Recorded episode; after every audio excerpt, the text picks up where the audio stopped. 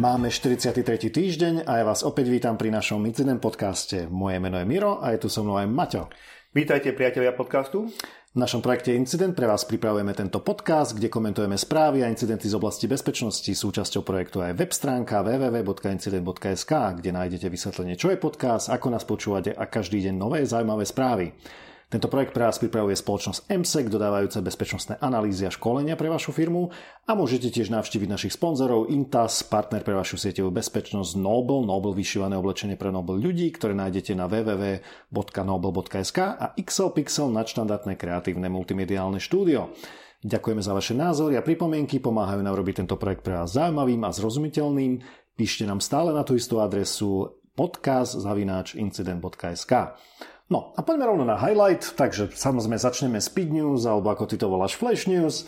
No a potom v správach z nášho webu máme, budeme sa venovať IoT a mm, myslím, že to išlo smart spotrebičov od Whirlpoolu, to je zaujímavé. Ja som chcel povedať, že sa budeme venovať e, práčkam hlavne. no áno, budeme dnes. Okrem iného, áno. Áno, dokonca budeme spomínať nejaké práčky peňazí, ale to neskôr. tak, e, po, pozrieme sa na Dark Web. Ministerstvo spravodlivosti oznámilo, že rozložilo skupinu, ktorá sa skrývala za obsahom zneužívajúcim deti. Áno, teda vlastne ho distribuoval cez ten web, dark web. No, potom budeme hovoriť o tom, e, ako nemecká bezpečnostná služba hodnotila prehliadače a poviem vám, ktorý, ktorý bol najlepší podľa nich. Potom si povieme niečo o tom, ako by ste si mohli zarobiť 100 tisíc e, dolárov mesačne, pokiaľ ste teda schopní programovaní bezpečnostných vecí. Áno, nemáte chrbtovú kosť. Tak. no e, a potom bude samozrejme fail týždňa, ktorý je trošku taký, nechcem povedať, že politický, ale nechtiac. No a v hlavných správach e, potom začneme tým, e, o čom hovoríme neustále, ale to dôležité o ransomware a tento sa pozrieme na to, ako to vlastne funguje v napozadí. Potom sa troška pozrieme na jednu aplikácii Mercedes-Benz, ako sa môžete pozrieť, že kto vlastní auto a niekto iný sa môže pozrieť pozrieť na vaše auto zase? Áno, napríklad. No, budeme hovoriť o, o tom, ako sa v, v Británii spravuje kritická infraštruktúra spôsobom, ktorý teda nie je veľmi odporúčaný. Áno, nebolo mi to násmiech, keď som to čítal. Budeme sa troška venovať biometrii a telefónom Galaxy. Áno, od Samsungu. No, potom e, taký obrovský článok, asi jeden z takých hlavných a veľkých e, sa bude venovať, alebo teda budeme komentovať o, o tom, ako sa podvádza na Facebooku, akým spôsobom sa tam zarobuje peniaze.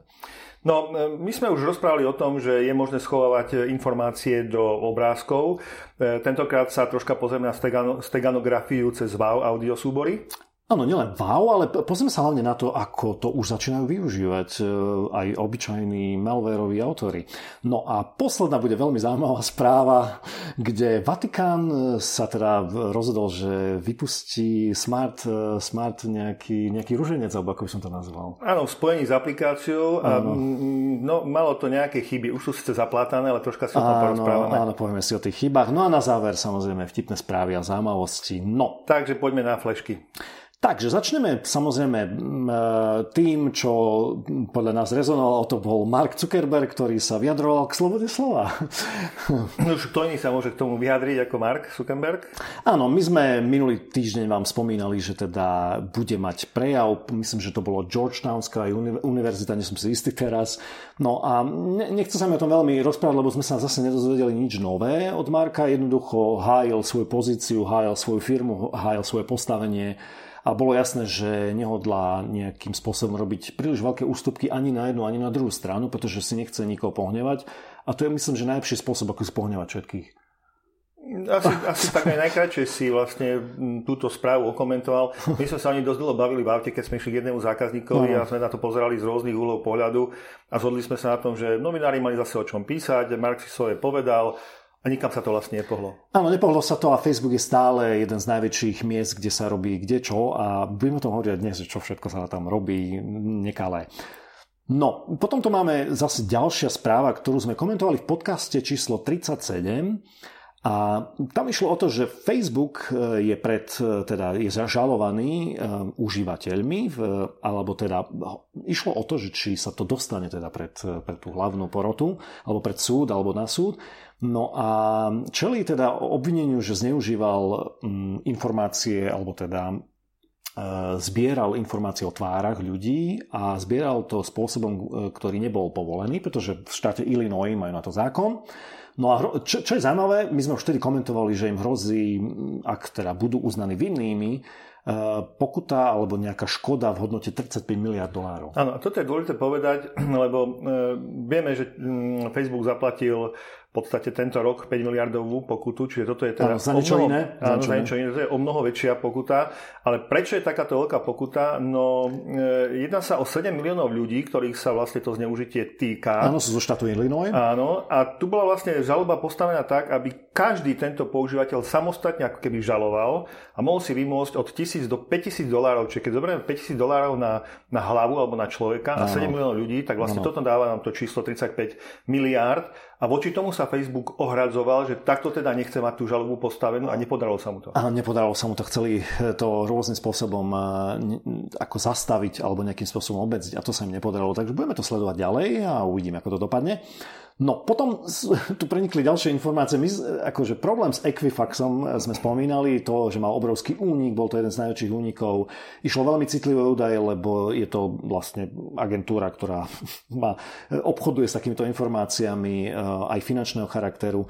No ale teraz čelia vlastne tiež class action suit, ako sa tomu hovorí, a hlavný žalovateľ je Union Asset Management Holding, No a vyplynuli zaujímavé informácie z, z, tohto, z týchto, akože, toho jednania pred súdom.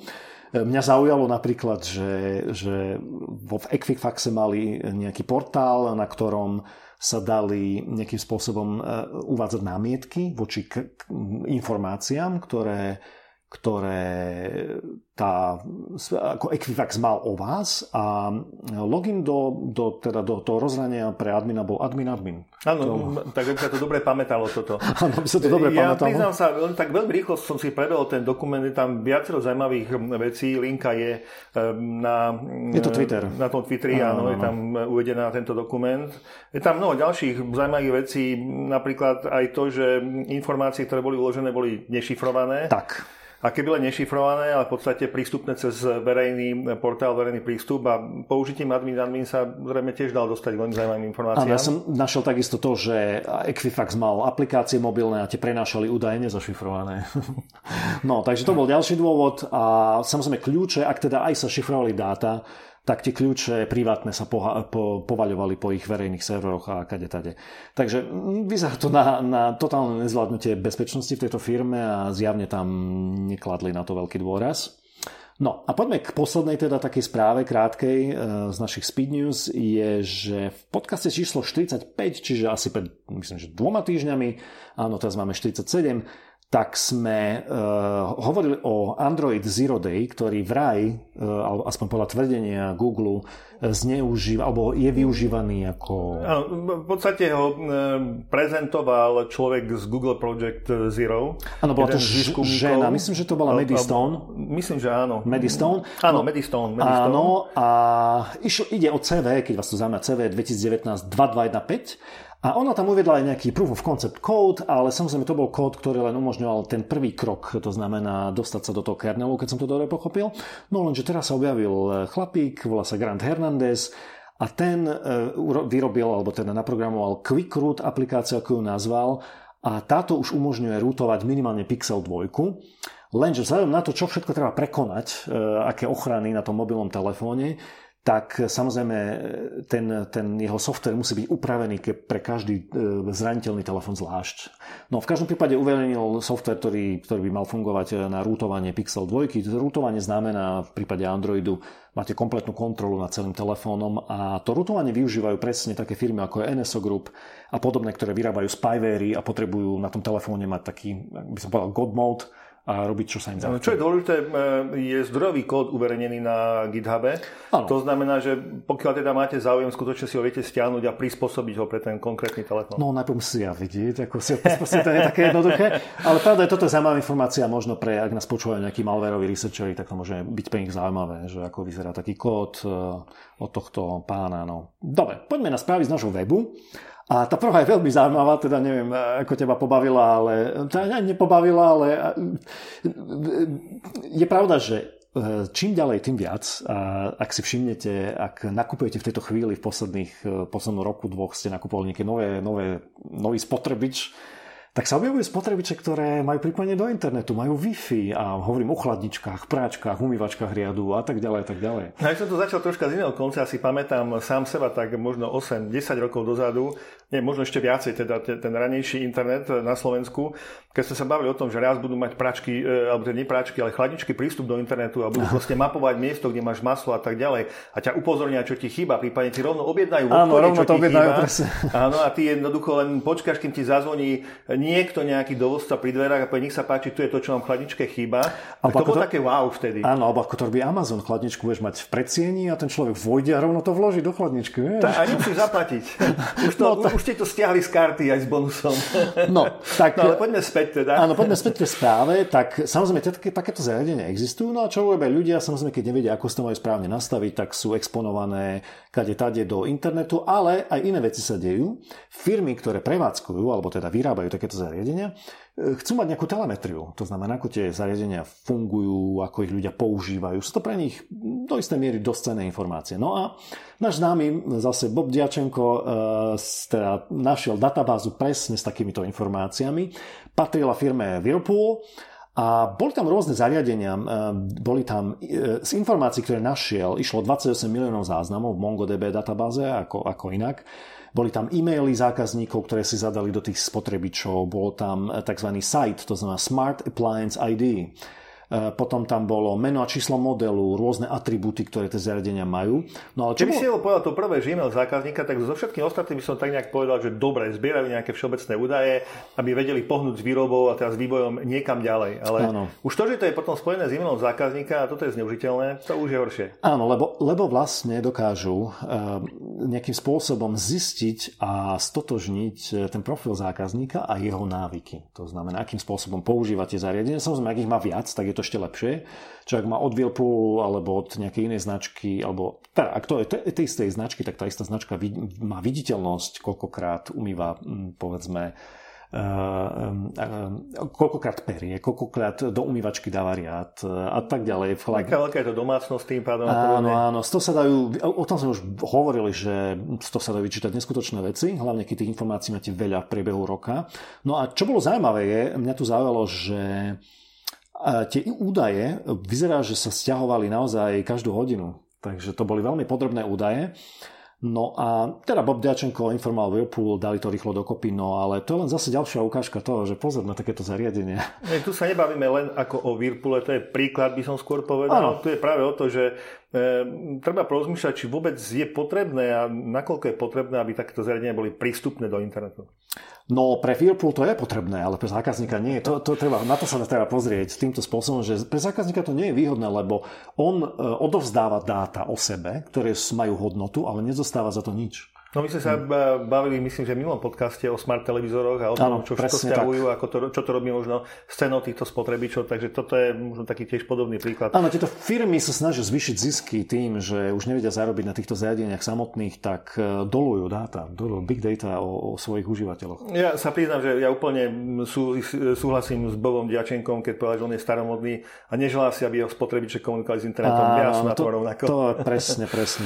Dobre. E, teraz neviem, či sme len e, tak taký ovplyvnený našou prácou, alebo sme starí, alebo oboje? E, myslím, že je to tak 50 na 50. Dobre, teraz poďme na takú smutnejšiu správu, alebo takú nie veľmi, nie, e, by som teda povedal... výsledok je, je pozitívny, len to, čo je za Je, ale, ale to je len jedna zo stránok. Ide o to, že Ministerstvo spravodlivosti Spojených štátov oznámilo, že teda rozložilo skupinu a dalo dole stránku s obsahom, kde, kde bol obsah, na ktorom boli zneužívané deti. A teraz tu by som sa zastavil na chvíľku, kvôli tomu, že videl som správy aj na slovenských weboch, aj inde, e, kde bolo kritizované úplne oprávnenie, kde sa to nazývalo detské... detská pornografia. Áno, detská pornografia, to nie je pornografia. To nemôže byť, ak sa bavíme o pornografii ako také, kde máte dospelých ľudí. Vidíme z definície porna.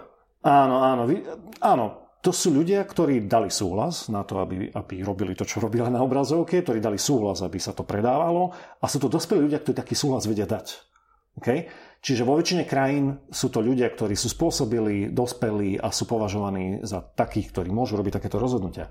Ale tu o obsahu, o ktorom sa tu bavíme, to je obsah, kde tie deti sú zneužívané, čiže nemôžeme to volať detská pornografia, takže rád by som vás upozornil, ak, ak budete o tom hovoriť niekedy, nepoužívajte tento, tento, toto spojenie, je absolútne nevhodné. A takisto, keď to uvidíte u niekoho, tak ho skúste upozorniť, že to je, mm, to je to, proste nie je to akceptovateľné. Takto by sme to nemali nazývať. No, ale poďme k tomu. Teda, e, e, prišlo sa teda na to, bol zatknutý e, občan Južnej Kóry Jong Woo Son, a čo bolo zaujímavé, ako na to prišli? Podľa všetkého v webovskej stránke, ktorá mala názov Welcome to Video, tak sa volala tá stránka, tak bola viditeľná len na dark webe, to znamená, museli ste k nej pristupovať cez Tor a anonymizačnú, tak e, nejakým spôsobom jeho originálna IP adresa, tá, ktorá je vystupovateľná, bola v tom kóde nejakým spôsobom zabudnutá.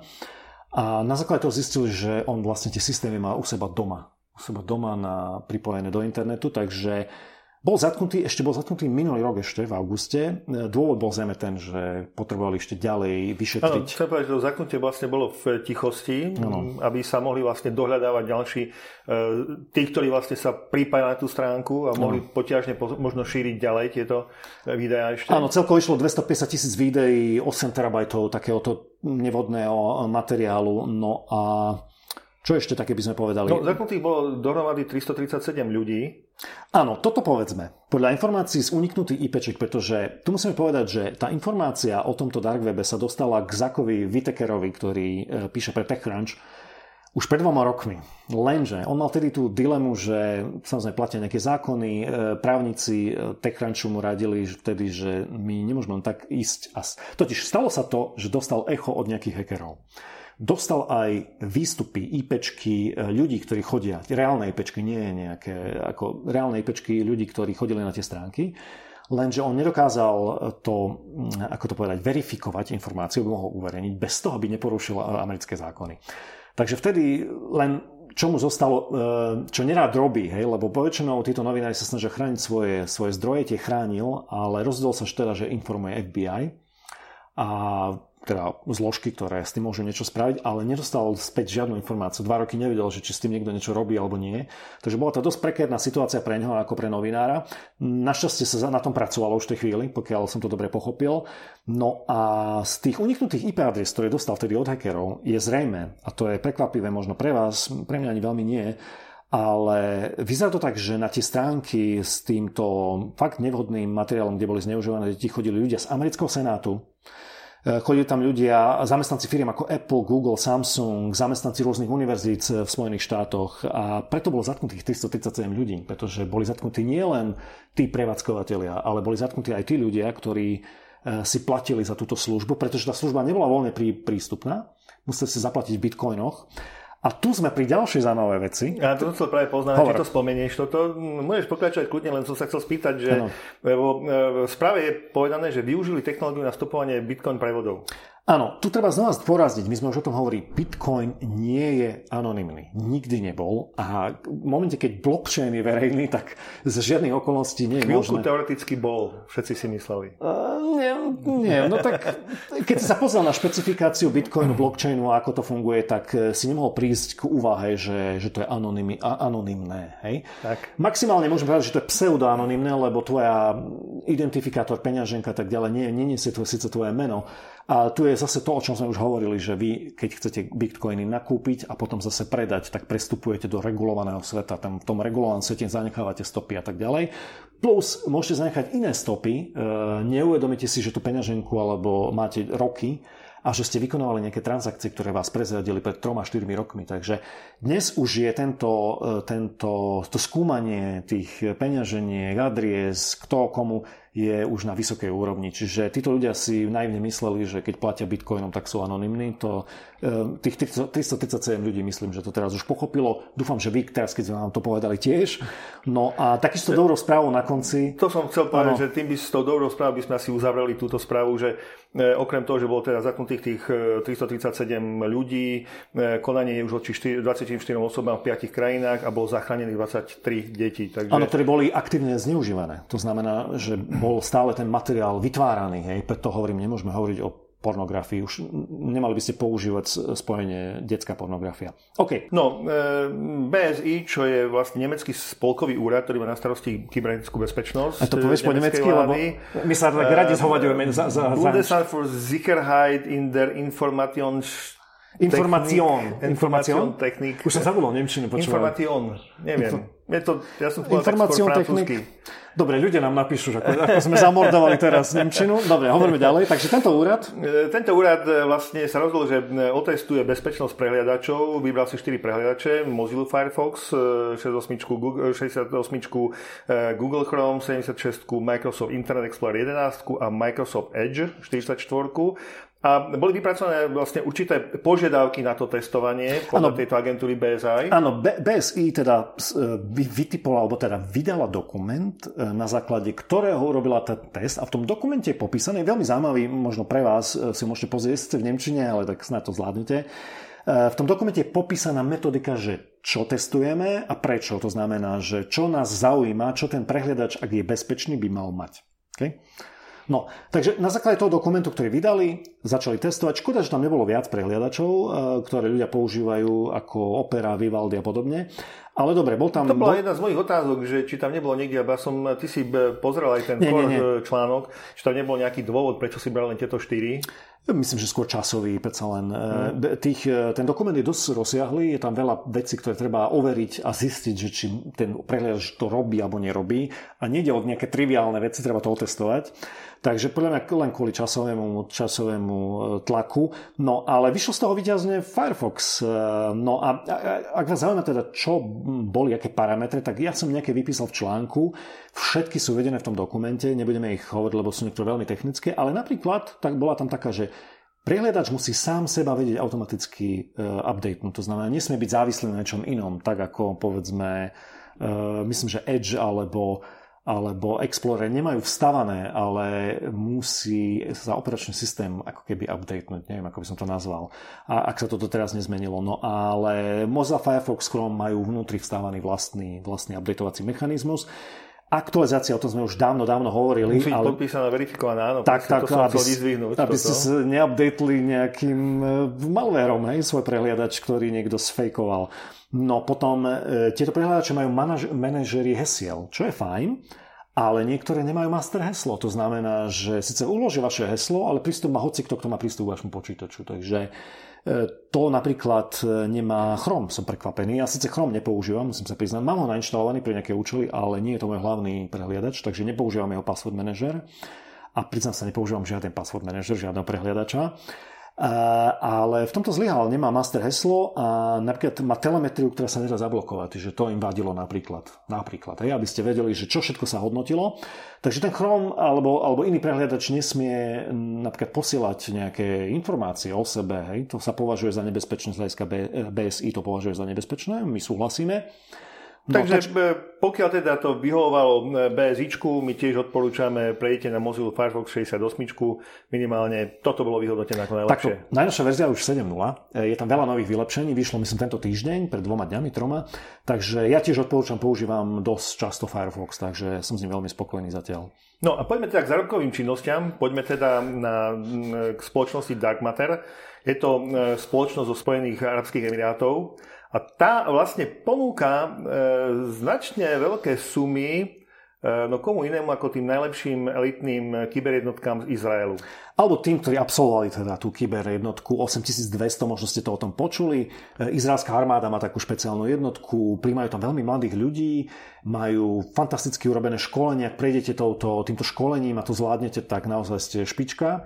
A ak ešte máte aj niečo naviac, nejaký talent, tak ste úplne best of the best. No a e, v investigatívnom článku, ktorý vychádza v Izraelu a sa, dúfam, že to nezamordujem zase, Jediot Achronot, myslím, že sa to číta, a vyšiel taký investigatívny článok, teda, kde presne popisujú, ako sa oni snažia takýmto spôsobom headhuntovať a stiahnuť tých najlepších e, izraelských e, členov, teda členov tej bývalej, alebo bývalých členov tejto izraelskej elitnej kyber jednotky, kyber jednotky. No a Áno, ponúkajú im, ako si hovoril, 100 tisíc dolárov mesačne, to je bez bonusov. Potom bonus pri podpise zmluvy, čo neviem, aký je vysoký. Bývanie na pláži v luxusnom dome. a tak ďalej a tak ďalej. Čiže, čiže nejde naozaj o málo. To je taká otázka, že dobre, e, ako, to, ako je tá spolupráca vlastne Izrael a Spojené arabské no, emiráty? Dobre, že sa pýtaš. Tieto dve krajiny samozrejme pochopiteľne nemajú diplomatické styky, ale majú spoločného nepriateľa, a to je Irán. Takže vraj tam existuje na úrovni bezpečnosti nejaké, nejaký komunikačný kanál a nejaká spolupráca, ale v každom prípade je to veľmi zvláštne určite, keď sa na to pozrieme z takého politického a bezpečnostného hľadiska.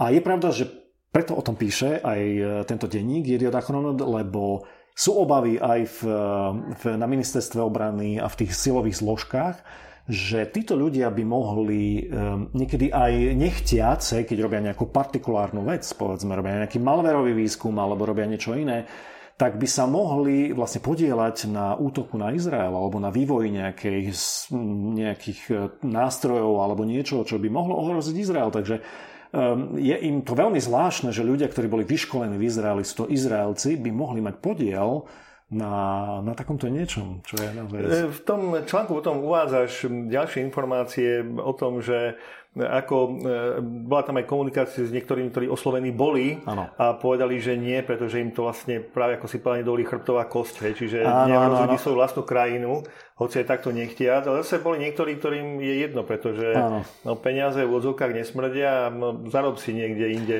a tak my 100 tisíc mesačne. Áno, my sme v Izraeli boli a rozprávali sme sa tam s ľuďmi, ktorí pracujú pre, pre nemenovanú firmu a tiež som mal z nich taký pocit, že, že tí mladí ľudia naozaj chcú bývať sami, ak si chcú nájsť nejaké bývanie, ak chcú mať nejaké slušné, slušný život teda v 20 30 tak e, ten život nie je nejaký lacný v tom Tel Avive, alebo teda kúpiť si nejaké bývanie je veľmi, veľmi, veľmi drahé.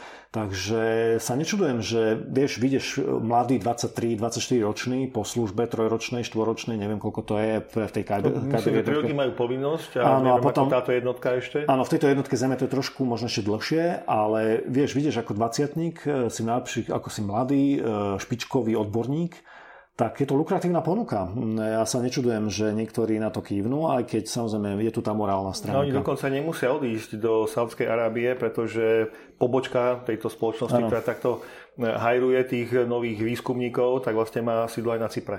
Dobre, na záver povieme to, že, že to nie je len samozrejme táto jednotka, ale aj zna, neslavne známa NSO Group má problémy s tým, že odchádzajú ľudia.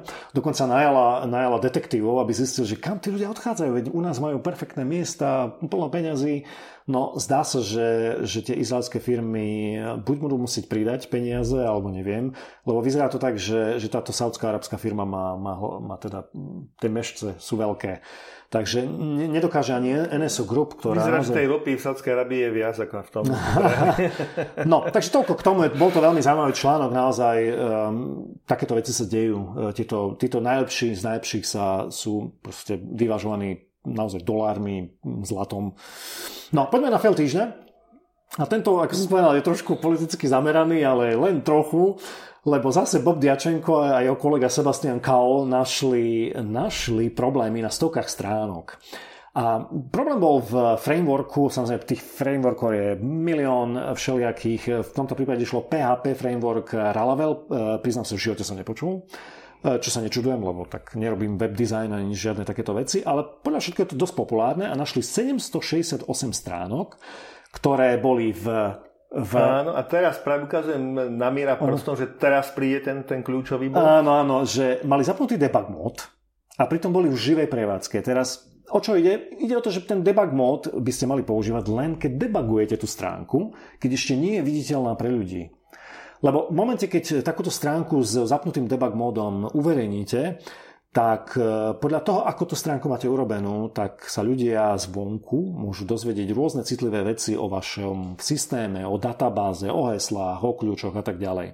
No a to sa stalo aj v tomto prípade a teda Bob Diačenko so Sebastianom Kaulom si vybrali e, stránku a teraz počúvate donaldjtrump.com a táto stránka bola jedna z tých, ktoré používali tento PHP framework. Bola jedna ano, z... je to oficiálna web stránka prezidentskej kampane, kampane, kampane Donalda Áno, Trumpa. presne tak, Donalda Trumpa. No a bezpečnostní výskumníci zistili, že sa dost, vedia dostať ku konfiguráciu e-mailo, e-mailového servera uh, email.donaldtrump.com, či to je ďalšia doména. No a vďaka tomu mohli posielať maily z tejto domény, ako, ako majiteľia e-mailov, A napriek tomu, že teda nešlo o únik osobných údajov, tak sa to dalo pekne zneužiť na, na Phishingy. phishingy, ale napríklad aj na odchytávanie e-mailov, ktoré prichádzajú na túto doménu. Takže išlo bezpečnostný problém. No, ďalšie... Nejako skúsili riešiť, ako ozvali sa teda, že je tam problém, vypnite debug mod. Áno, tak to je starý známy problém, ktorý máme aj my tu na Slovensku a sme sa o ňom bavili v prípade štatistického úradu a iných firiem. E, urobili celkovo 15 pokusov, počúvaj, 15 pokusov o skontaktovanie niekoho, kto by... Ja obdivujem ich trpezlivosť. Áno, kto by, kto by aspoň kravské slovo im napísal do e-mailu a e, použili, tuším, e, asi 4 spôsoby, to znamená cez rôzne formuláre, rôzne e-maily na web stránkach kontaktné. Jednoducho, cez LinkedIn to skúšali, nikto neodpovedal. Už, už kontaktovali vedúceho digitálnej kampane Breda Parskaleho, ten, to je ten známy chlapík, ktorý je za úspechom e, Trumpa v minulých voľbách. Je, je, on vymyslel tú digitálnu kampaň na Facebooku. No, e, jednoducho robili, čo sa dalo, nakoniec predsa len sa im to podarilo. 16. oktobra bola táto chyba opravená. No a za tento zapnutý debug mód a neuiteľné ťažkosti s kontaktovaním teda udelujeme správcom a vývojárom stránky donaldjtrump.com titul Fail týždňa a rovnako ho udelujeme aj tým zvyšným 767 E, stránkam alebo teda prevádzkovateľom tých stránok za to, že ten debug mod tam nechali zapnutý. Tak, Takže toľko. No, poďme na hlavné správy. Hlavnú správu začíname takou veľmi zaujímavou informáciou. E, hovoríme stále o ransomware, hovoríme o tých, ktorí útočia, ale vlastne tak ako vznikajú rôzne koalície, ktoré si majú pomôcť e, v normálnom biznise, tak pre iných je normálny biznis práve toto. Čiže aj tu vznikajú rôzne koalície a jedna z koalícií je, e, keď sa dohodnú tí, ktorí poznajú, akým spôsobom sa dá dostať do spoločnosti, dovnútra a tento prístup buď prenajmu alebo predajú tým, ktorí zase potrebujú tento prístup, aby mohli šíriť ransomware. Presne tak. Čiže máš e, to, čomu sa hovorí špecializácia. Čiže máme tu skupiny, ktoré sa špecializujú na, len na ransomware, majú aj dokonca ransomware ako služba poskytujú. A potom tu máme skupinu, ktorí, ktorí sú vynikajúci v prenikaní do, do sieti firiem, vedia prevziať kontrolu nad domenovými kontrolérmi, nad rôznymi firewallmi, možno VPN bránami a inými vecami. No a tieto dve skupiny vyzerá podľa výskumu, ktorý popisuje Blipping Computer, vyzerá to tak, že začínajú spolupracovať a je to samozrejme pre nich výhodné, pretože ransomwaristi potrebujú stále nové obete, a títo ľudia, ktorí vlastne vedia sa dostať do týchto, do týchto firiem, potrebujú nejako speňažiť to, že to dokážu. Hej? A tam to nie je také jednoduché, lebo ak nemajú skúsenosti s ransomwareom alebo, alebo ne, nemajú ďalšie skúsenosti, tak je pre nich jednoduchšie tento prístup predať. A to je zaujímavé, že koľko také niečo stojí. Pozeral si sa? Toto nie, nepozeral som si. Tak ti poviem, že ceny sú od 3000 dolárov do 5000 za prístup k firme, ktorá má okolo stoviek rôznych počítačov a serverov. Čiže to je suma, za ktorú môžeš kúpiť prístup do firmy, aby si ju zransomwareoval. A pokiaľ ide o prístup cez RDP, tak ten je hodnotený tak akože menej, pretože to dokáže naozaj každý. Či, či už cez brute force, alebo cez to, že tie servery sú staré, eh, Windowsovské servery a majú chyby. Ale ak sa ti podarí dostať do nejakej firmy, kde máš totálny owning, to znamená ovládaš komplet celú sieť, si admin v doméne a tak ďalej, to môže stať až 20 tisíc dolárov. Takže to sú sumy, aby ste vedeli, koľko to stojí. No. Ešte stále to nie je až tak príšerne veľa, lebo ja keď tak len e, som rozmýšľal nad tým, keď si to rozprával, ano. že e, s čím všetkým sme sa vlastne stretli my počas e, našich analytík, ano, ani tak tam sú, tam sú tisíce a tisíce na stole len takto voľne pohodené. Áno, áno, je to tak a tá suma samozrejme je zaujímavá pre tých, ktorí vedia prenikať do takýchto sietí, tak pre nich je zaujímavé to predať. A ransomwaristi majú samozrejme prístup pravidelný, pretože aj oni sú zapojení v rôznych sieťach, kde na základe toho, koľko dokážu e, dostať peňazí z toho ransomwareu, podiel si berie ten, kto prevádzkuje ten ransomware, ako sme mali Grand Crab e, a teraz je to Reveal, alebo potom sú tam aj ďalší e, ďalší, ktorí prevádzkujú takéto siete. Takže každý z nich chce zarábať a musí vyrábať peniaze. Takže je tam spoločný záujem. Je, pre mňa to nie je prekvapivé, že spolupracujú takýmto Ja by som to skôr možno tak zhrnul na záver tou vetou, že je to ešte horšie ako zle, pretože tým, že je takáto špecializácia, tak vlastne ten počet útokov dá sa e, očakávať, že bude väčší a aj tie zničujúce následky budú väčšie. No, môžem ti povedať e, z tohto týždňa, Uh, ani som nepísal o veľa útokoch. Písal som o útoku na nemeckú firmu Pilz, to ste asi videli v pondelok ale medzi tým boli ďalšie 3-4, ktoré ani nemal cenu o nich písať, pretože mal by som 4 správy o ransomware, takže Takže áno, je to tak e, čiste anekdotálne a, a aj podľa čísel, ktoré sme videli aj z niektorých štatistík, tak už ktoré uvedeli niektoré bezpečnostné firmy, toto škody narastajú z týchto útokov. Takže Takže Dobre, tak. v ďalšej správe sa dostane troška k autám. Budeme síce hovoriť konkrétne o Mercedes-Benz, ale budeme si brať vlastne na paškal aplikáciu. Mnohí z vás, ktorí máte troška vyššie, šikovnejšie auta, tak máte aplikáciu, ktorá vám hovorí, že kde máte auto zaparkované, viete zapnúť svetla, viete zistiť, či je natankované, viete mnoho ďalších vecí urobiť. A tu sa zase vývojári a TechCrunch pozreli na Mercedes-Benz a na a... ich e, aplikáciu. Áno, a táto aplikácia teda robila vec, ktorú by robiť nemala a to, že zobrazovala údaje nie majiteľa toho auta, ale nejakého úplne iného auta. Takže to bol problém, ktorý táto aplikácia mala. Podľa predstaviteľov Mercedesu išlo nejaké kešované dáta, neviem.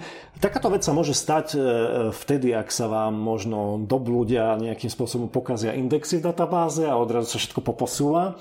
Ale v tomto prípade ten problém nemali všetci, ale len zrejme nejaká obmedzená skupina ľudí, takže naozaj zrejme šlo len o nejaký, neviem, nejaký malý, malý glitch. V každom prípade je to veľmi nepríjemné, pretože e, ľudia videli údaje, osobné údaje, autá, stav aut úplne iných, iných majiteľov a iných, teda ich aut, ktoré boli úplne na inom mieste, takže nie je to veľmi príjemné. No a keď si spomínate či, tieto smart funkcie v týchto, nielen spotrebičoch, hovorili sme o spotrebičoch doma, ale aj v týchto autách sú veľmi nebezpečné, lebo keď sa pamätáte, tak ešte keď sme robili videá, tak sme hovorili o firme Pentest Partners Británie, ktorá dokázala hacknúť alarm, alebo teda skôr jeho e, cloudovú časť a dokázali auto zastaviť, zabrzdiť, rozblikať mu svetla, čiže veľmi nebezpečné veci. Takže neviem, neviem, či toto je do, dobrá cesta, alebo um, možno automobilky by sa mali zamyslieť nad tým, ako zabezpečujú, akým spôsobom programujú tieto programy. Ideš presne na to, lebo som chcel povedať, že zrejme iná cesta nebude, pretože tá snaha vedieť o aute viacej, vývoj a podobne bude určite, ale automobilky musia asi dávať ešte väčší dôraz na bezpečnosť v týchto autách. Určite áno a také tie nebezpečné funkcie v odzovkách, ktoré môžu naštartovať auto, odomknúť auto, mali by byť pod kontrolou a mali by mať nejaký, nejaký pentesta, alebo neviem, mali by prizvať ľudí, ktorí vedia, ako sa to má robiť, lebo toto sú naozaj chyby, ktoré by sa stávať nemali. No, dobre, poďme ďalej. Teda, čo si myslíte o pridelovaní telefónnych čísel? Či je to kritická infraštruktúra? Teda, ak by povedzme také e, informácie o pridelených telefónnych číslach mali niekde zmiznúť, áno, no, sa? Áno, no a bavíme sa, áno, narážaš na to, že e, neviem, či poznáte firmu Yahoo. Yahoo bola kedysi firma, ktorá v 90. rokoch bola veľmi populárna, bola to firma, ktorá bola internetová, nová, bol to vlastne niečo ako neskôr zoznam u nás, jednoducho bol to... Taký roz... cestník áno, to volali, áno, áno. Z tejto stránky sa, to boli tam správy rôzne, keď ste čokoľvek chceli vedieť, tak ste išli na jeho stránku a táto jeho stránka, teda tá ich sláva už trošku popadla, samozrejme firma Yahoo už robí úplne iné veci, zmenila posledne logo. No a mala takú funkciu, že Yahoo Groups, to bola taká verejná, verejné skupiny, kde ste mohli riešiť rôzne veci. No a zistilo sa, alebo teda v Británii zistili, že vlastne cez tieto Yahoo grupy sa e, určitým spôsobom manažujú mobilné čísla, ktoré sa pridelujú rôznym providerom. No a, a teda aby sme vysvetlili, o čo ide. V Británii majú e, niekoho, kto dozera samozrejme na tieto mobilné, mobilných operátorov, a sa Oftel. Oftel je niečo ako v Spojených štátoch FCC. No a tento Oftel samozrejme poskytuje, má databázu, že komu pridelil. Väčšinou sa prideluje v blokoch, tam vysvetľovali 10 tisíc čísel, sa prideli mobilnému operátorovi a tento operátor ich začne prideľovať vlastne svojim, e, svojim zákazníkom, uži- alebo užívateľom môže byť aj iný menší operátor ešte. Presne tak. No a e, samozrejme Ofcom má túto databázu, ale je problém je v tom, že, že ona len povie, že áno, pridelili sme čísla tejto, tejto, tento mobilnému operátorovi, ale od Ofcomu už neviete zistiť, že aké, ktoré a tak ďalej. Hej? No a preto vzniklo toto Yahoo Group, kde si mobilní operátori dávajú vedieť, že teda ja mám túto grupu čísel a potom tam vstupuje do toho ešte to, že je to spôsob, ako e, totiž e, oni musia vedieť, akým spôsobom majú rútovať tieto čísla. Cez to som presne povedať, že dôvod, prečo to je dôležité, je práve to rútovanie a, a akým a pla- spôsobom a platba. Áno, a platba, to znamená, ak to budeme rútovať to číslo týmto spôsobom, koľko je e, tá sadzba. Lebo tieto všetky informácie sa nedajú z Ofcomu zistiť, Oftel, Oftelu, uh, Ofcomu, pardon, Ofcom, opravujem sa. Yahoo Group sa volá Oftel Yahoo Group a ten ko- koordinátor alebo tá, tá inštitúcia je Ofcom. Ofcom. Áno, čiže Ofcom e, síce poskytuje tú základnú informáciu, že áno, pridelili sme im nejaké čísla, ale to je všetko. A preto vznikla táto Yahoo Group. No a t- teraz, prečo sa na to smejeme, je, že do istej miery to je kritická infraštruktúra, pretože sa bavíme o mobilných číslach e, e, v 6. alebo 5. najväčšej ekonomike sveta v Británii. A oni manažujú vlastne tieto všetky informácie okolo toho pridelovania čísel cez Yahoo Group, ktorý končí to je to, môžete povedať. Áno, a je zase dôležité povedať aj to, že Ovkom na to už upozorňoval pred 4 rokmi, že to je e, Takto, dosť ne, veľký problém. Nebol to Ovkom, bol to jeden z operátorov, ktorým sa to nepáčilo. Jeden, aha, takto. jeden z malých operátorov upozorňoval, že hej, hej, akože toto nie je dobré a Ovkom by sa mal na to pozrieť, čiže Ovkomu to je zjavne asi jedno, mám taký pocit. Alebo sa tvári, že však veď my poskytujeme všetky informácie, ktoré treba. Takže uvidíme, čo z toho bude, lebo podľa všetkého už tento mesiac má byť, majú byť zmazané tie ako prístup k tým grupám nejakým a do konca roka majú byť e, naozaj zmazané tie aj dáta. No, podľa všetkého na konci oni tvrdia, že, že aj tak sa využíva, že tá funkcionalita mailing listu alebo niečo tam zostane. Takže vraj o nič, o nič nejde, ale stále zostáva otázka, prečo to manažovať takýmto spôsobom. Prečo takto? Hej? Cez e, službu externej Keď to je divoké, nepohodlné a vôbec celý ten, celé to prostredie daješ také... No, hlavne tá komunikácia závislá na tretej strane, ktoré je to úplne jedno. Hej, čiže to, to, je, to je problém. No, takže toľko k tomu, k tej kritickej infraštruktúre, k tomu, ako sa v niektorých krajinách spravuje. No a ja by som sa teraz tak presunul, tak by som povedal, že pokiaľ teda nechcete, aby vám niekto svojim prstom odomkol Galaxy S10, tak na ochranu to sklíčko si nekupujte od nikoho iného, len od Samsungu. Áno, ale stále vieš, čo sa môže stať. Keď, keď ten človek má, totiž lebo ide o Galaxy S10 a aj myslím, že aj Galaxy S10 Note. Ale myslím, že vytušili poslucháči tie moje úvodzovky, ktoré som tam dal. Počuť, ja som najprv nechápal, o čo ide a pochopil som to, keď som si pozrel video. A problém bol, si predstav v tom, že ty keď si si tam dal prst, ktorý... E, takto, keď si mal obrazovku bez akéhokoľvek krytu a bez akéhokoľvek fólie, nastavil si si prsty a keď si skúšal prst, ktorý nebol nastavený na prístup, tak áno, on ti ukázal, tento prst nemám, neviem. Stačilo zobrať priesvitný silikónový obal, myslím to, čo ide na zadnú časť telefónu, položiť to na displej a pustil ťa s ociakým prstom.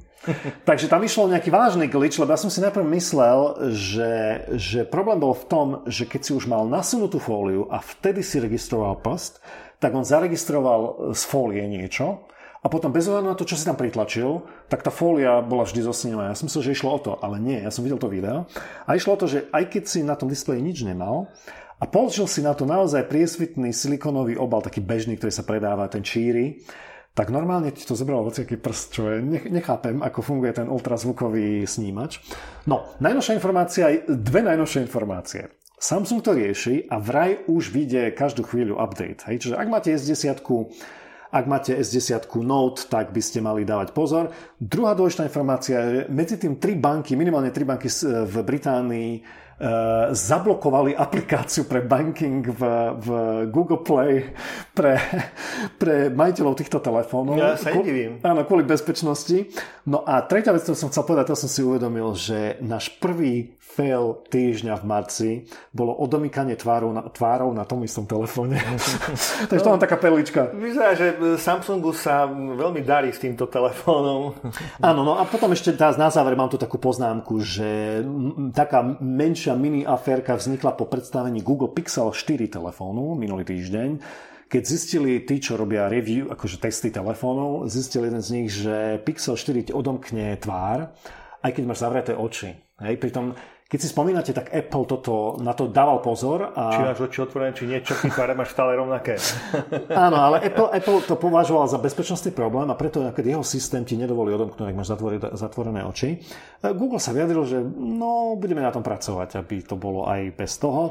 No v tomto prípade musíte myslieť na to, že či už keď používate Pixel 4 alebo keď používate otlačok prsta, tak stále máte tu ten problém, že ak ste v domácnosti s niekým, kto chce prístup k vášmu telefónu, tak stačí, ak, pri, ak máte nastavenú tvár, tak e, ten Pixel 4 len akože ukáže počas toho, ako spíte, alebo keď spíte, tak vám priloží prst na telefón. Takže ne, pamätajte, toto je jeden z typov útokov. Ak doma nemáte takýchto otrelcov, tak sa nemusíte báť, ale je to jeden zo spôsobov, ktorý by ste mali vedieť, že existuje. No. Vrátime sa teraz k Facebooku ešte, lebo Facebook je tak na pozadí trocha. Na popredí je veľmi a teraz poviem zase v úvodzovkách šikovný nápad e, Ashera Burka, mm. ktorý bol CEO spoločnosti v San Diego. V San Diego, áno, Ads Incorporated. Áno. A, dobre, šikovný, no, dobre. Myslím si, že pripravil po... si veľmi zaujímavú schému, ktorú teraz vlastne prerozprávame, akým spôsobom vlastne predávať produkty, ktoré by ináč možno ani nepredal. Presne tak. Uh, takto, Asher Bark uh, uh, postavil svoju firmu v zásade na podvode. To povedzme na začiatku. Dobre, aby sme, aby sme teda šikovní. Teda. Áno, šikovní. áno, poznáme takých šikovných. Myslím, že keď teraz prešlo správami, že na východe sme tu mali nejakého exper, experta, experta na investovanie a posledná správa bola, že cez Bazož rozpredáva svoje autá, takže to bol taký podobný typ. No a uh, čo robili? No veľmi jednoducho zneužili, vlast, e, zneužili na Facebooku teda reklamy a robili to takým spôsobom, že pokúšali sa, alebo úspešne sa im teda darilo e, nalákať ľudí na produkt. Ako ho nalákali? Nalákali ho tak, že si vymysleli, mali web stránky s vymysleným obsahom, tam boli nejaké celebrity, ktoré, bola tam nejaká správa, že bol zatknutý, hej, a niekto. No a potom, keď sa tí ľudia na to odklikli z tej reklamy, tak sa dostali na stránku, kde im bolo ponúknuté, ale pomohlo mu toto, hej, alebo niečo podobné. Áno, no, jeho tvár je zjazená časom, ale túto pilulku zjedol a pozrite, ako sa mu vyhľadili brázky. Presne tak. Tu už vám prichádza na um asi to, že zneužívali hlavne boomers, ako sa tomu hovorí v Spojených štátoch, čiže starších ľudí, zraniteľných ľudí, ktorí nepoznajú tieto podvody. A aj tie celebrity vy, vy, vy, vyberali v takom vekovom, v takom podobnom veku ako Willie Nelson a podobných. Ano. Čiže, čiže takýmto spôsobom sa snažili nalákať ľudí, aby si vyskúšali tzv. trial. Tak a toto, toto e, vlastne, tá ukážka toho, to bol len prvý bod. Ten áno, to bol free bol trial. A, vzorky. Áno, to bol free trial, ktorý sa ale po pár dňoch zmenil na predplatné, vysoké predplatné. No a čo bol e, háčik? Bol problém to odhlásiť. Samozrejme, tí ľudia, ktorí ako sme vravili, sú zraniteľní, ne, nepoznajú internet až tak dobre. Bolo veľmi e, zložité, náročné sa odhlásiť, pretože tam bolo len nejaké telefónne číslo, kde sa bo, bolo ťažké dovolať a tak ďalej. A tak ďalej hej. Čiže celý ten trik bol na tom nalakať ľudí, nech kliknú na reklamu a nech nejakým spôsobom si teda kúpia ten trial a potom ich e, s prepačením podojiť ďalšími poplatkami ano, každý ale to mesiac. nestačilo. On si vytvoril ešte ďalšiu schému, kupoval mm. Facebookové účty, aby vlastne na, cez týchto ako keby bývalých používateľov alebo vlastníkov ano. presviečal ostatných ľudí, že ja som to už kúpil, ja som to použil a tak ďalej. A vytvoril taký dojem, že toľko ľudí si to už objednalo, použilo, akých je, koľko ľudí je spokojných. Presne tak, čiže využívali e, stovky a stovky účtov, ktoré si prenajali. Čo je zaujímavé, že, že v priebehu toho e, prenajímali tieto účty za nejakých 30 alebo 50 dolárov, ale predávali ich zase potom iným firmám, ak nemali nejakých, akože nevedeli ich využiť za 800 dolárov. Čiže, čiže dokázali áno. ešte aj na tomto zarobiť, čo povedzme si je zakázané takýmto spôsobom si rentovať alebo nejakým spôsobom prenajímať účty na Facebooku.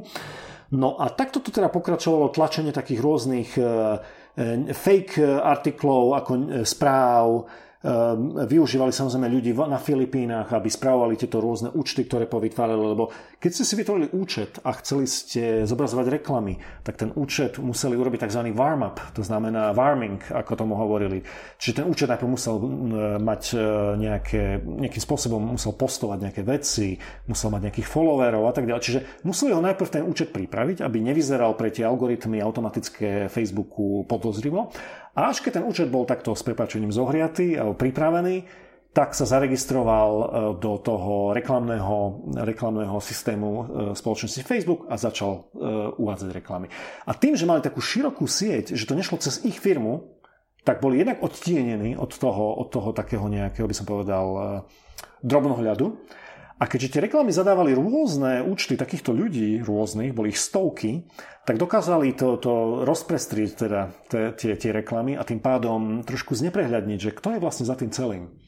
No, že... e, tomu človeku sa teda v teda pekne darilo, lebo skutočne mali obraty radov 100 miliónov ročne a chcel to tak už vyžehliť, takže vlastne sa dohodol s jednou inou spoločnosťou, že sa dajú dohromady a vlastne budú predávať to, čo tá spoločnosť e, vyrába. Áno, chceli, chceli prísť toho black, black uh, advertising black do, do... Black, black to, to, do white prejsť. Áno, áno, ale to sa už nepodarilo, lebo zasiahla taká nešťastná náhoda, kedy ten zakladateľ Ash, Asher Bark zomrel pri havárii vrtulníka na dovolenke v Kenii. No a áno, táto firma, vlastne potom, čo vyšiel tento článok a potom, čo BuzzFeed eh, vlastne sa venoval tomuto. Oznámil samozrejme Facebooku všetky stránky, účty, na ktoré prišiel, ktoré robili takéto podvody, tak vlastne im nezostalo nič, len tú firmu položiť. Eh, už nemá majiteľa, Facebook začal uradovať a dokonca začal posielať tie system desist, teda právnické, teda, ano. aby zastavili činnosť. A čo ešte zaujímavé je, že tí ľudia dostávali tí, ktorí e, ten svoj účet prenajali, ako keby e, tejto firme, dostali malý, malý počítač Raspberry Pi a cez tento Raspberry Pi vlastne na diálku z tejto firmy pristupovali zamestnanci, aby riadili a a nejakým spôsobom e, vytvárali tie reklamné kampane cez ich účet, aby to vyzeralo, že to ide cez ich IP. Takže to je ďalšia zaujímavá informácia.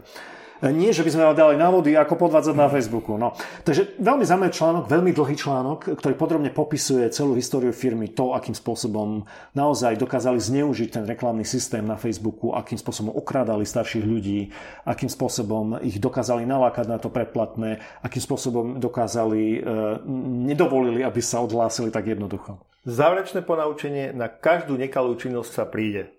Áno, dobre. A poďme na ďalšiu správu. Máme posledné dve. A už sme o tom hovorili v podcaste číslo 35, keď si spomínate, tak e, sme spomínali APT Platinum, ktorý e, používal steganografiu, lebo o tej budeme hovoriť, skrýval informácie v texte. Pamätáš sa, využíval medzery. Áno, A tie medzery, podľa toho, koľko bolo medzera kde, tak vlastne tam dokázal skryť informáciu. No, tak to... sa povedal, steganografia, tak skrátke vlastne vloženie súboru nejakého formátu do úplne iného formátu. Áno, čo, to znamená, že skryjete informáciu a ako keby, mohli by sme povedať, že tá informácia sa prezlečie za niečo iné. A už vyzerá inak. Čiže môže to byť zvukový súbor, môže to byť obrázok a tak ďalej. No a ešte v podcaste číslo 36 sme spomínali software Deep Sound, pamätáš sa? Ano. Od Josefa Bátoru, ktorý dokonca učikoval Mistrovi Robotovi, Mr. Robot v prvej, v prvej sérii. Takže, takže tieto techniky sú známe, ale prečo o tom hovoríme je to, že e, Symantec a takisto BlackBerry Silence, lebo Silence, keď bola samostatná security firma, startup, e, BlackBerry kúpil, lebo BlackBerry teraz e, jednoducho sa snaží operovať v tom security, security priestore. Takže tieto dve firmy informovali o dvoch skupinách. Symantec informoval o ruskej, podľa všetkého, Cyber Espionage Group, ktorá robí špionáž, ktorá ide o známu turlu, aj keď oni volajú Waterback.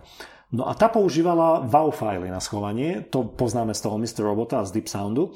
No ale BlackBerry Silence našli, našli úplne obyčajný nejaký kryptominer a ten tiež schovával s teganografiou e, in, e, informácie, alebo teda svoju nejakú časť svojho, ten svoj malware vedeli skryť v takýchto, takýchto e, súboroch. No, dobrá otázka je, že čo s tým?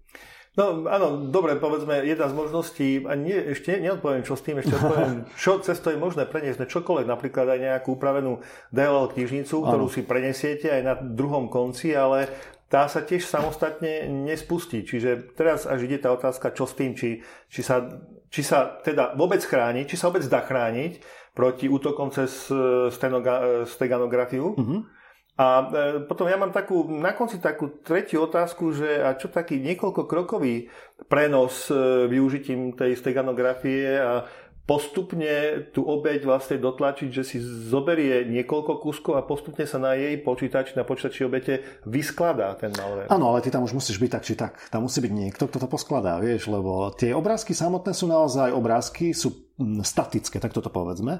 To, že ty máš PNG na svojom stroji, v ktorom je malware, on sa nevie spustiť z toho, z toho PNGčka. Čiže musí tam byť niekto, niečo už zavesené. A teraz idem odpovedať na tú otázku, ktorú Dobre. som si položil. Takže ako sa brániť? Blokovať PNGčka, JPG, VAVI? No asi nie. Táde cesta nevedie. Čo je dôležité vedieť, je, že musíte sa vedieť, e, musíte vedieť detekovať e, presne ten prvý, prvú nákazu. Hej? Ten prvý dropper, ktorý príde cez mail alebo príde nejakým iným spôsobom. Čiže vy musíte vedieť sledovať na tých koncových bodoch, e, že sa niečo udialo, nejaký event.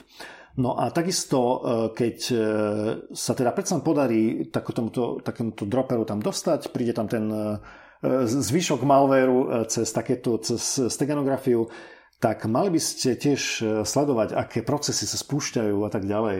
Či sa tam nespavnujú nejaké veci, ktoré tam vôbec by nemali byť, lebo to je povedzme endpoint, ktorý spúšťa dva programy jedine. Čiže tam nemá čo brežať iný proces a tak ďalej. Takže potom už sú nutné takéto techniky na detekciu a je to jediný spôsob, ako na to prísť. Jednoducho na tom endpointe detekovať rôzne podozrivé chovanie. Inak sa to nedá. No, Poďme na poslednú správu e, z týchto správ, predtým než pôjdeme na veselé. E, no, všetci poznáte, že click to play, teda ano. kliknite, aby vám to fungovalo, aby to hralo, ale tento názov tu nám máme, že click to play. No. A dá sa na to pozrieť dvoma pohľadmi. Áno. Jedna je, že niečo som zmenil a teraz sa modlím, aby to... Aby, aby to... sa to nepo toto? Áno. A druhá je, e, možno ste zachytili, Vatikán, prišla inovácia do Vatikánu.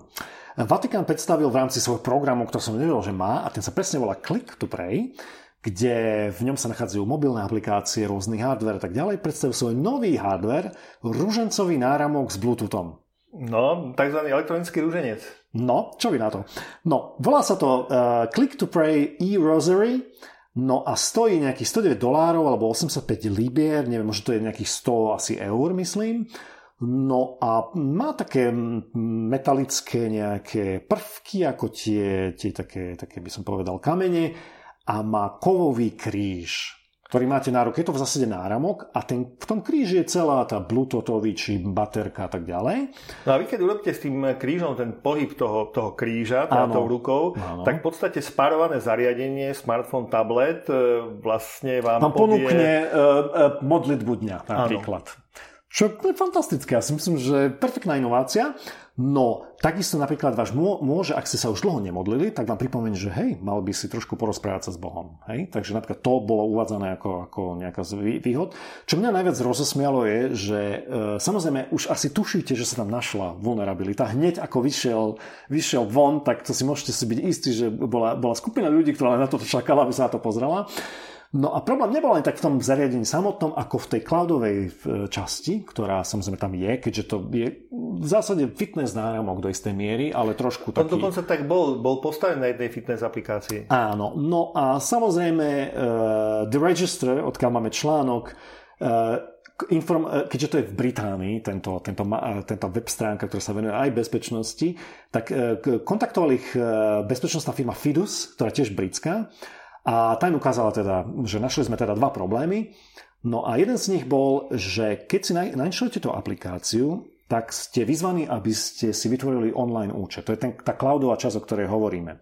No a tento účet a tento profil je chránený len štvorznakovým alebo štvorčíselným pinom. Číselným, nie znakovým. Takže viete si predstaviť, že to je veľmi málo kombinácií.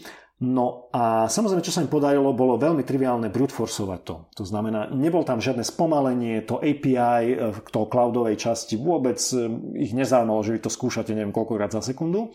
Takže to bol prvý problém, na ktorý prišli. No a aby ho overili, tak, a teraz počúvaj, e, novinári z The Register vytvorili účet, ktorý sa volal Satan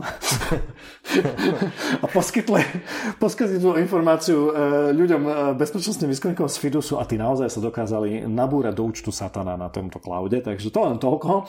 Ako sú to veľký, keď sledujete Register, tak viete, že to sú vtipálkovia. No a druhý problém bol, že e, to API umožňovala poslať PIN a resetovať PIN, čiže vy ste si mohli doslova popýtať. Takže e, kvôli e, zraniteľnosti v tom kóde, ktorý tam bol, bolo možné, ak ste vedeli e-mail, cez ktorý sa dotyčná osoba prihlásila do tejto služby, tak ste si jednoducho mohli požiadať o PIN. O PIN. takže, takže ten brute force nebol ani potrebný. No, e, medzi no, tým... Cez ten PIN, ale zrejme tam potom bolo možné e, sa dostať nejakým ďalším e, údajom toho človeka, ktorý sa zaregistroval. Áno. A tu vlastne sa dostane možno na tú, na tú horšiu stránku toho, pretože nie všade je to kresťanstvo také, že normálne bežné náboženstvo niekde môže vyvolať problémy a vlastne odhalenie takýchto ľudí môže práve viesť k rôznym represiám. Represiám, áno. No, áno. Tak, ale zase sme pri tom, že to, má, že to stojí 100 eur, takže otázka je, kto si to kúpi, kto je cieľová skupina a tak ďalej. No, takže keby ste chceli, tak existuje takáto vec. Ja si myslím, že pre tých, ktorí, ja neviem, zabúdajú sa modliť alebo niečo, to je celkom dobrý, dobrý pripomienkovač. Ale pozor, zase sa bavíme a myslím, že to je taký leitmotív tu na dnešného dňa, že v momente, keď pridáte takúto funkcionalitu, takúto smart alebo, alebo pripojenie eh, cez, in, akože to má sieťové pripojenie, tak začínajú takéto bezpečnostné problémy. No ja len spomeniem, že Fidus nebola jediná firma, ktorá hneď zistila problém. Aj náš známy Elliot Alderson, ktorý vystupuje pod teda týmto menom z Mr. Robota, inak je to francúzsky researcher a výskumník, ktorý jeho meno je Baptiste Robert Takže on tiež našiel, poslal im report a dokonca pomáhal, bolo mu poďakované z Vatikánu, že ďakujeme teda Eliotovi, že nám jednak povedal, že kde máme chybu a nám aj povedal, ako ju máme opraviť, že mm-hmm. ako, to sa to, ako sa to má robiť. Takže pochválime ho, že, že teda takto pomáha ľuďom. No Musím teraz a... ja pochváliť teba, ale posledný týždeň sa ti celkom darí to poslednú správu tak úplne navodiť tú atmosféru toho posledného, tie vtipné a zaujímavé príspevky. Počúvaj, ja si to nevymýšľam, ako toto je život. Hej. Toto ľudia priniesli. Keby si mi minulý týždeň povedal, že Vatikán uvedie uh, rúženec s Bluetoothom, tak sa budem rehotovať a smiať, lebo to nie je možné, určite nie. No poďme na vtipné správy a zaujímavosti a tým by sme dnes ukončili e, dnešný podcast a začneme hneď tým, čo trápi veľa ľudí ľudí, ktorí používajú dvojfaktorovú autentifikáciu. Totiž hlavný problém je, ak, ak používate aplikáciu na to a máte ju na mobilnom telefóne, tak niektoré z tých aplikácií neumožňujú jednoduchý backup. A to znamená, ak dostanete nový telefón a máte tam 40 účtov, tak je to čierna mora to preniesť na ten nový telefón. No a takto sa stiažoval aj náš s nami uh, Uh, Joe Slovik. Áno, Joe Slovik uh, pracuje pre firmu Dragos. Dragos sa špecializuje na ICS, uh, Industrial Control Systems. Pozval som zo pár ich posledných web, webinárov veľmi dobrých. Dokonca jeden liedol aj, aj Joe. A Joe sa posťažoval presne, že aké je nemecké slovo pre pain associated with migrating MFA tokens to new mobile device. Čiže, no, a... Napríklad jedno môže byť Wacken Factor Kugelstein. Vieš čo, mne sa páčilo Zwei Faktor Schmerg, Schmerzgehaben. Zwei Faktor Schmerzgehaben, takže tí, čo viete po nemecky, tak viete. No, v každom prípade pozrite si Twitter.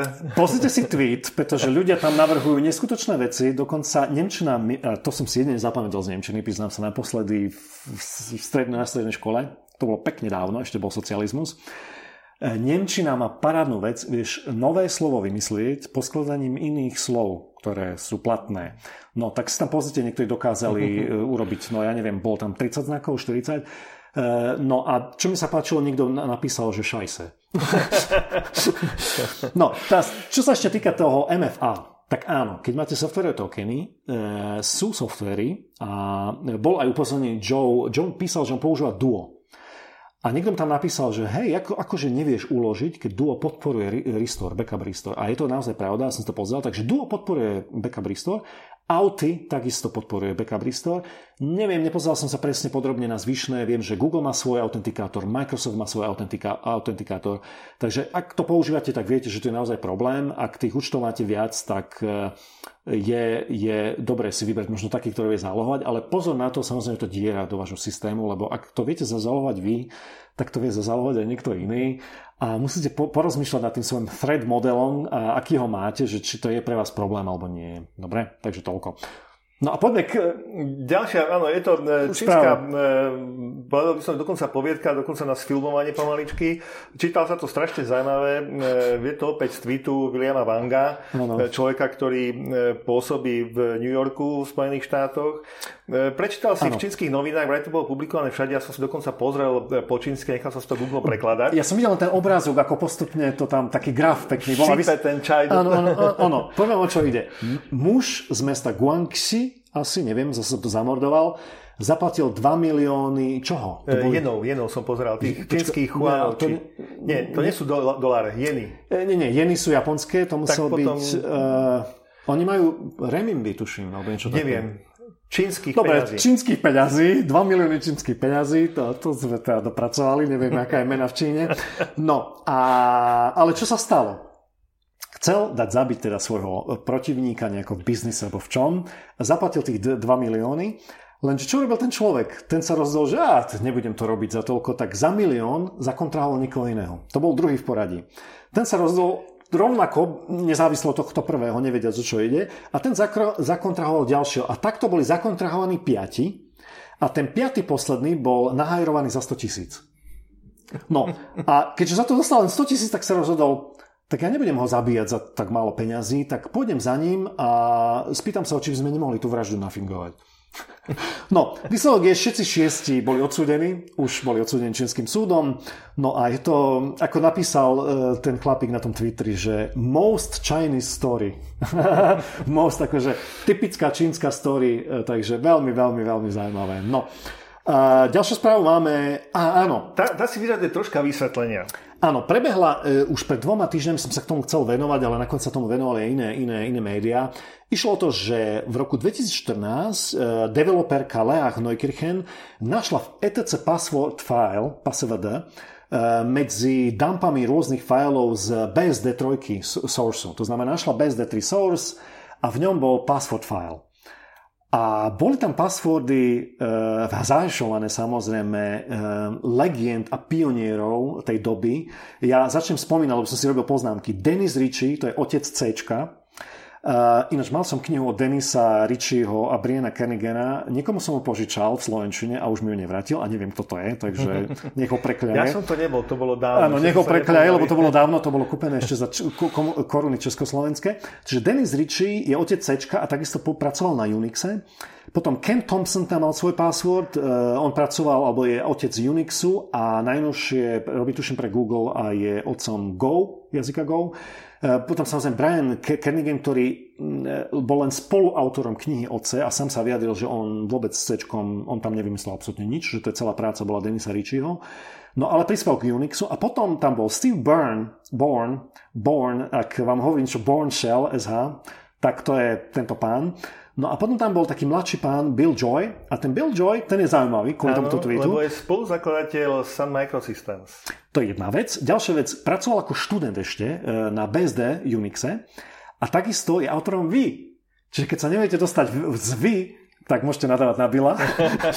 no. Neviem, či viete, čo je Vy, to je vlastne editor, editor. Unixe. Áno. áno, áno, editor, z ktorého sa strašne ťažko dá vyskakovať. No a teraz ideme k tej správe. A oni sa rozhodli, teda ľudia rôzni, že poďme zistiť, aké mali hesla v tej dobe. Tak postupne vedeli hacknúť hesla, ale ten od Billa Joa im nešiel. Bol len 8 znakový podľa všetkého, aspoň tak som to pochopil. No ale keď vyskúšali určitú masku, hej, lebo keď robíte teda ten útok brute forceový na, na, na to heslo, tak e, skúšate samozrejme e, rôzne kombinácie, veľké, malé čísla a tak ďalej. No a Bill Joy bol tak e, vybabraný, že, že dal do svojho hesla kontrol, kontrol charaktery. Áno, to som sa, že mala pomlčka. Áno. Nech hádajú, ale už si to povedal. Takže... Áno, kontrol charakter dal do hesla, to znamená tab alebo kedy si bolo také, že bell ako zvuk, e, bell ako že sound, e, zvuk e, teda, ktorý napodobňuje. Zvonček. Zvonček, áno. Zvonček, tak, áno. No, takže, takže sú určité kontrol, kontrolné znaky, ktoré, ktoré zaregistruje konzola a on si dal takéto niečo do, do hesla a preto tí, tí lámači tých hesiel boli úplne zmetení, že prečo im to nejde, keď to heslo je také krátke. Dobre, takže to, to je také zaujímavá, zaujímavá správa, to si môžete pozrieť. Sú tam aj linky potom na ďalšie články na to, ako to lámali, kto to koľko lámal a tak ďalej. Je celkom zaujímavé čítanie, pozrite si.